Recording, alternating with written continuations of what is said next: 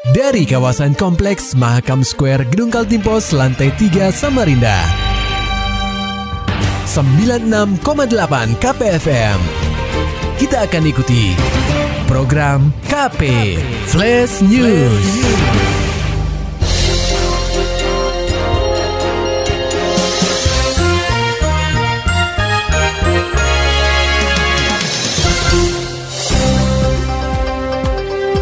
Anda sedang menyimak program Cafe Flash News bersama saya Agung Pratama. Berita utama. Lebih dari satu tahun lamanya penanganan tanah longsor di Jalan Patimura, Kelurahan Mangkupalas, Kecamatan Samarinda Seberang tak kunjung usai.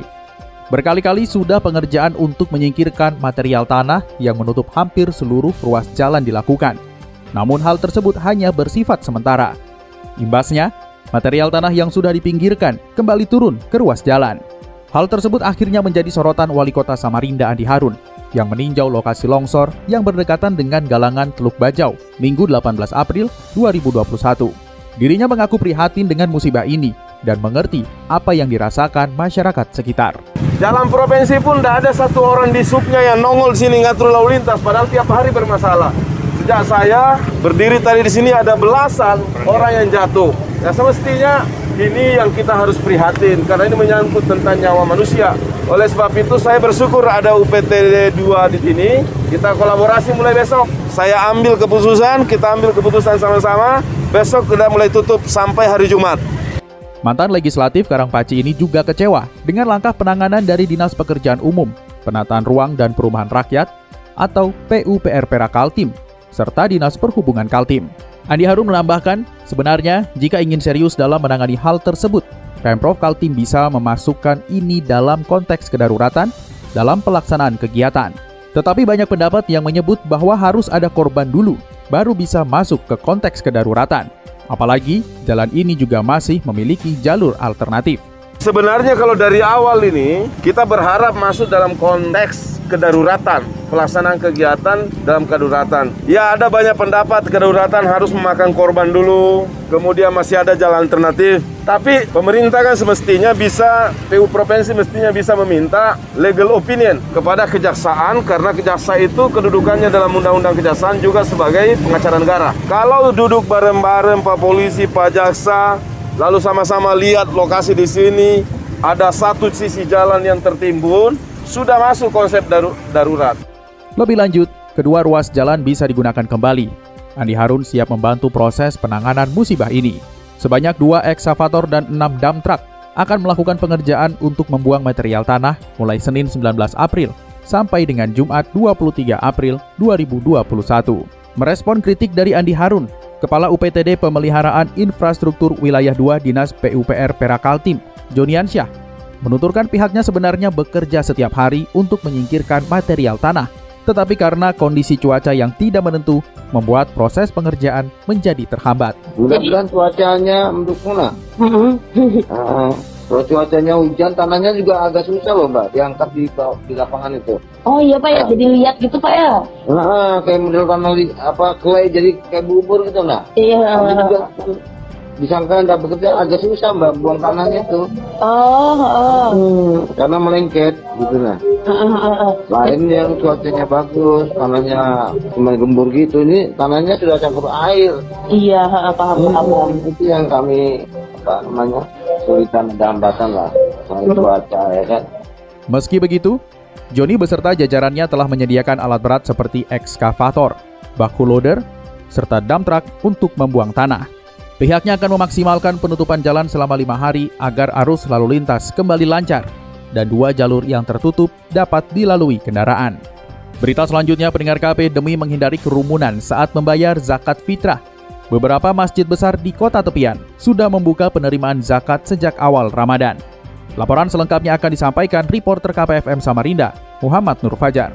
Beberapa masjid besar di kota tepian mulai membuka penerimaan zakat fitrah sejak awal Ramadan 1442 Hijriah. Salah satunya yakni Masjid Raya Darussalam Samarinda yang berlokasi di Jalan Kiai Haji Abdullah Marisi, Kelurahan Pasar Pagi, Kecamatan Samarinda Kota. Ketua Pengurus Masjid Raya Darussalam, Harnani membeberkan, pihaknya menerima penyaluran zakat fitrah sudah sejak awal Ramadan. Hal ini dilakukan lantaran banyak masyarakat yang melakukan mudik menjelang lebaran.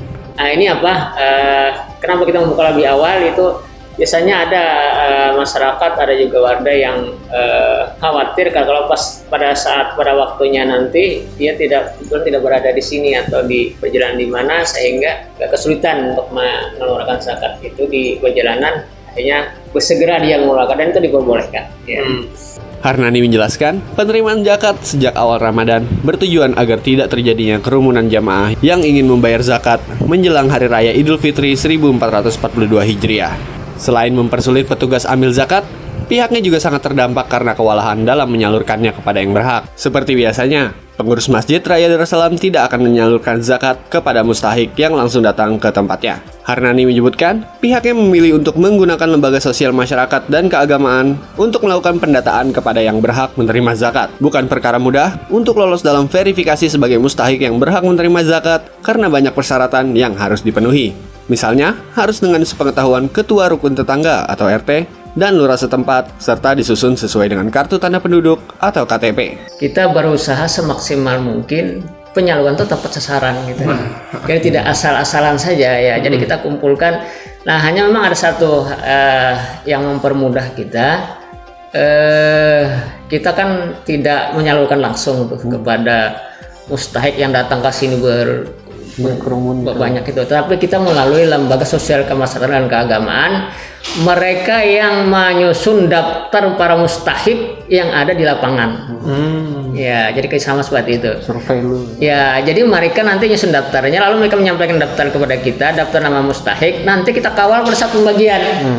Lebih lanjut, Harnani berharap agar masyarakat tetap mematuhi protokol kesehatan saat menyalurkan zakat fitrah. Hal ini dilakukan sebagai upaya menjaga masing-masing pihak agar tidak terpapar COVID-19. KPFM Samarinda, Muhammad Nur Fajar melaporkan. Dinas PUPR Kaltim siapkan 700 miliar rupiah untuk pelaksanaan Bina Marga. Beritanya disampaikan reporter KPFM Samarinda, Maulani Alamin. Dinas Pekerjaan Umum dan Perumahan Rakyat atau PUPR Kaltim bakal menganggarkan 700 miliar rupiah pada proyek Bina Marga tahun 2021. Kepala Dinas PUPR Kaltim Aji Fitra Firnanda mengatakan, anggaran proyek Bina Marga digunakan untuk rekonstruksi, pembangunan jalan, hingga rehabilitasi jalan. Fitra melanjutkan, dengan anggaran tersebut, pihaknya akan melakukan pekerjaan jalan provinsi dengan panjang 895 km. Ya, kita tetap laksanakan yang uh, masalah perumahan mulai dari yang sistemnya BSPS itu bantuan stimulan perumahan swadaya kita laksanakan. Kemudian dan nanti ada juga rencana untuk yang program CSR ya. itu diarahkan sama uh, Pak Gup untuk uh, fokus ke rumah layak huni Kepala Dinas PUPR Kaltim Aji Fitra Firnanda mengatakan, sejumlah jalan yang dikerjakan yaitu jalan menuju Pelabuhan Karyango Kota Balikpapan, Anggana Kutai Kartanegara, Kabupaten Berau Biduk-Biduk, dan beberapa ruas jalan di Kecamatan Samboja Kukar. KPFM Samarinda, Maulani Al-Amin melaporkan.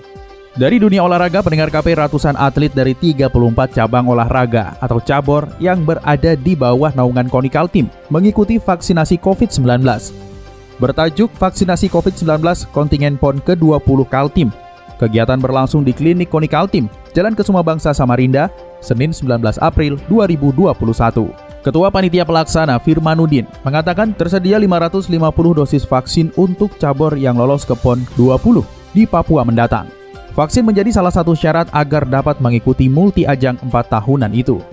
Salah satu daripada persyaratan kita mengikuti PON itu adalah seluruh kontingen baik itu atlet, pelatih dan ofisial setiap provinsi itu wajib eh, tervaksin secara utuh. Artinya berarti dua kali mereka sudah bisa divaksin dan nanti dibuktikan juga pada saat registrasi itu ada sertifikat yang kita harus lampirkan. Hmm. Nah, itu bagian daripada yang tidak terpisahkan kali ini, PON kali ini. Menurut Ketua Konikal Tim, Zudi Yahya, kegiatan vaksinasi terhadap atlet PON tersebut berjalan lancar. Ketentuan, vaksinasi juga menerapkan protokol kesehatan, mulai dari registrasi, screening awal, penyuntikan vaksin, hingga observasi. Zudi menjelaskan hadirnya vaksinasi COVID-19 ini membuat para atlet semakin yakin untuk bisa meraih yang terbaik di PON nanti. Terlebih, Motivasi atlet kian bertambah ketika berlatih di masa pandemi. Nah keuntungan kita selain memang itu menjadi suatu persyaratan nanti, ya tentu itu menambah keyakinan ya daripada para atlet pelatih untuk berlatih.